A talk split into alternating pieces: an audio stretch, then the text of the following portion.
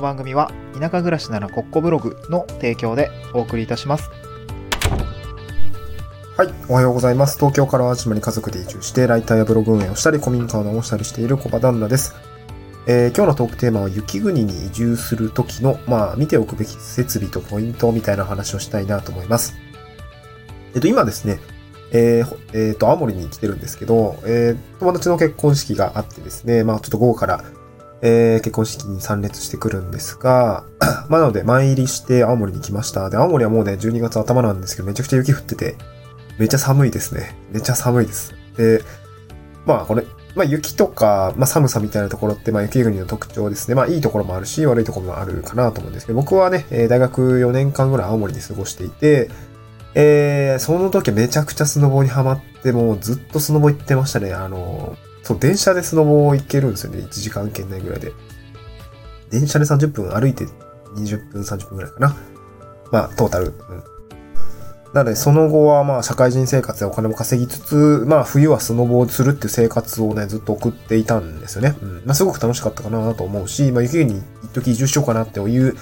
気持ちもありました。うん。まあ、ちょっとやめちゃったんだけど、うん。で、まあ、やっぱり、僕実家新潟なので、まあ、雪のある暮らしって、まあ、小さい頃からやっていたし、えーやっぱり青森に4年間ぐらい住んでみて、やっぱ新潟と青森、雪質もやっぱ全然違くて、まあ、そういったところも含めて、こうまあ、雪国の暮らしの、まあ、違いだったりとか、えーまあ、実際に移住するっていう人も多分いると思っていて、まあ、そうなった時にどこを見ておけばいいのかっていうところですね、えーちょっとお話をしてみたいなと思います。うん、で、まあ、設備的なところで言うと、まあ、二つあるかなと思っていて、あのーそうですね、まあ、ちょっと場面にもよるんですけど、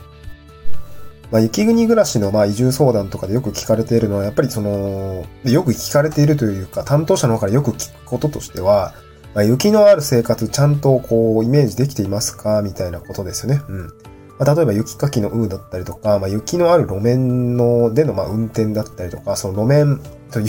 積雪によって、あの、路面状況どうなるかっていうところと、そういう、それがどういう影響があるのかっていうところも、やっぱり雪国で暮らしていると、そんなはずじゃなかったみたいなことってやっぱあるんですね。例えばですけど、そうですね。えー、まあ、雪が降って路面が悪くなる。そして運転がしづらくなるっていうのはなんとなく想像つくと思うんですけど、えーっと、例えば三、えー片方3車線の路線、路線で、えー道路があった時に、えーやっぱり雪かきするわけですよね。雪かきします。で、まあ、多分朝方にね、えー 雪かきするんですけど、それで、まあ、横にはけていくわけなんですよね。うん。まあ、なんか、なんとなくこう見たことがあったりとか、雪景色見たことある人もいると思うんですけど、横にはけていくとどうなるかっていうと、えー片側3車線の、えー道路はですね、2車線ぐらいに減ります。もう最悪1車線になりますね。あの、多分路線バス通ってるところは、ちゃんとね、綺麗に、あの、はけるし、まあ、雪捨て場みたいなところもあったりもすると思うんですけど、まあ、大体3車線あったら2車線に減りますね。で、2車線に減るとどうなるのかっていうと、やっぱり渋滞するんですよね。渋滞をして、普段の通勤時間、車で15分あるところが、まあ、30分だったり40分だったり、まあ、その、車線減ってる分、あの、急に通行量が減るわけじゃないので、まあ、詰まるわけですよね。なので、あの、日常の、まあ、通勤時間帯がちょっと伸びるよっていうところがあったりしますよね。うん。まこういうところもやっぱり大変ですし、まあ、あと、その、まあ、通勤までの、こう、一連の、こう、流れで見ていくと、まずその会社にたどり着くまで車が渋滞するってことは当然あるんですけど、もうちょっと遡ってみると、家を出るとか、えー車に乗り込むとかっていうところも、もう少し想像想像してほしいんですけど、えーまず朝起きたら雪かきしないといけないわけですよね。その、例えば、あの、車を出すのに雪かきしないといけないとか、えー玄関からね、えーその車がある場所まで行くのに、まず雪かきしないといけないとかね。僕の実家もですね、えー別にカーポート屋根があるわけじゃなかったんですよね、確か前は。うん今はつけたみたいなんですけど。その時って、まず雪埋もれてるんですよね。あの、雪に埋もれてるんですよ、車が。なので、あの、わな、あの棒の名前わかんないけど、あの、片面が、あの、ゴムっぽいワイあのワイパーみたいな素材で、もう一個半分ブラシみたいになってるやつがあって、それでこう、雪を乗っけて、あの、ワイパーちょっと立ち上げて、乗っけて、フロントガラスもね、あのエンジンかけて温めて、路面の凍結、あの画面、なんだろう、フロントガラスの凍結温めてっていうことをしないと、まずその、ガラスもめっちゃ凍ってるし、みたいな感じで、まず、あの、走り出すまでに結構やることあるよ、みたいな感じですかね。うん。で、雪のけて車入れるようになったら、今度車を出すのに、あのなんていうの？その玄関側の、玄関側から道路までの雪を、えー、のけなあかんとかね。これやっぱ、朝、めっちゃ忙しい時間で、こういう所作が入ってくるんで、やっぱ起きる時間っていうのは1時間ぐらい早くしないといけなかったし、何分ね、あのー道路と面しているとね、そのね、雪、雪のけ車がまたその横にバーってやってるからね、変な、あの、雪の壁みたいにできちゃって出れない時あるんですよ。そういうのものけないといけなかったりとか、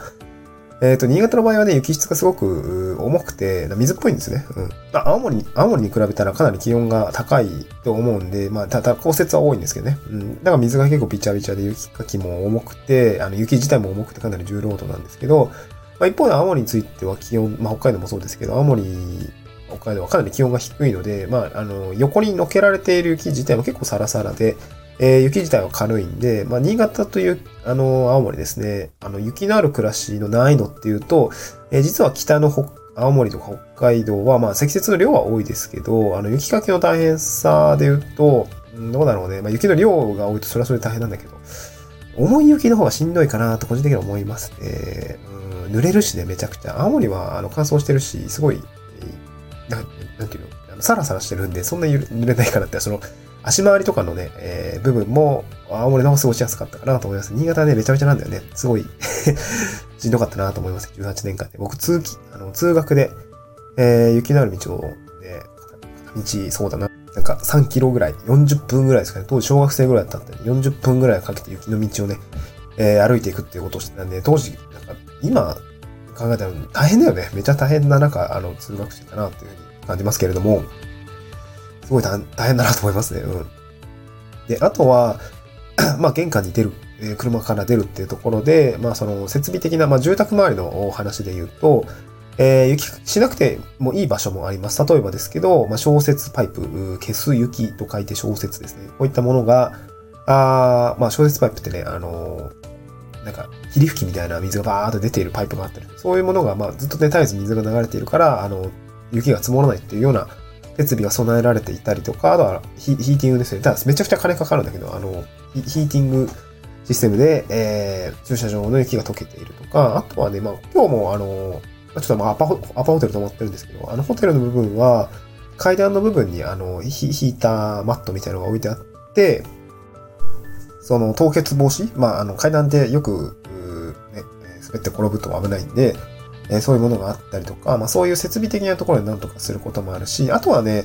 あの、まあ、一軒家に住むっていうよりも、実はその、あの、集合住宅っていうんですかね、あの、共営設備が、共営、共有フロアみたいなところがあるところは、あの、まあ、自分で雪かきしなくても、あの、管理会社がやってくれるか、やってくれているっていう場合もあったりもするので、まあ、そういったところはね、実は、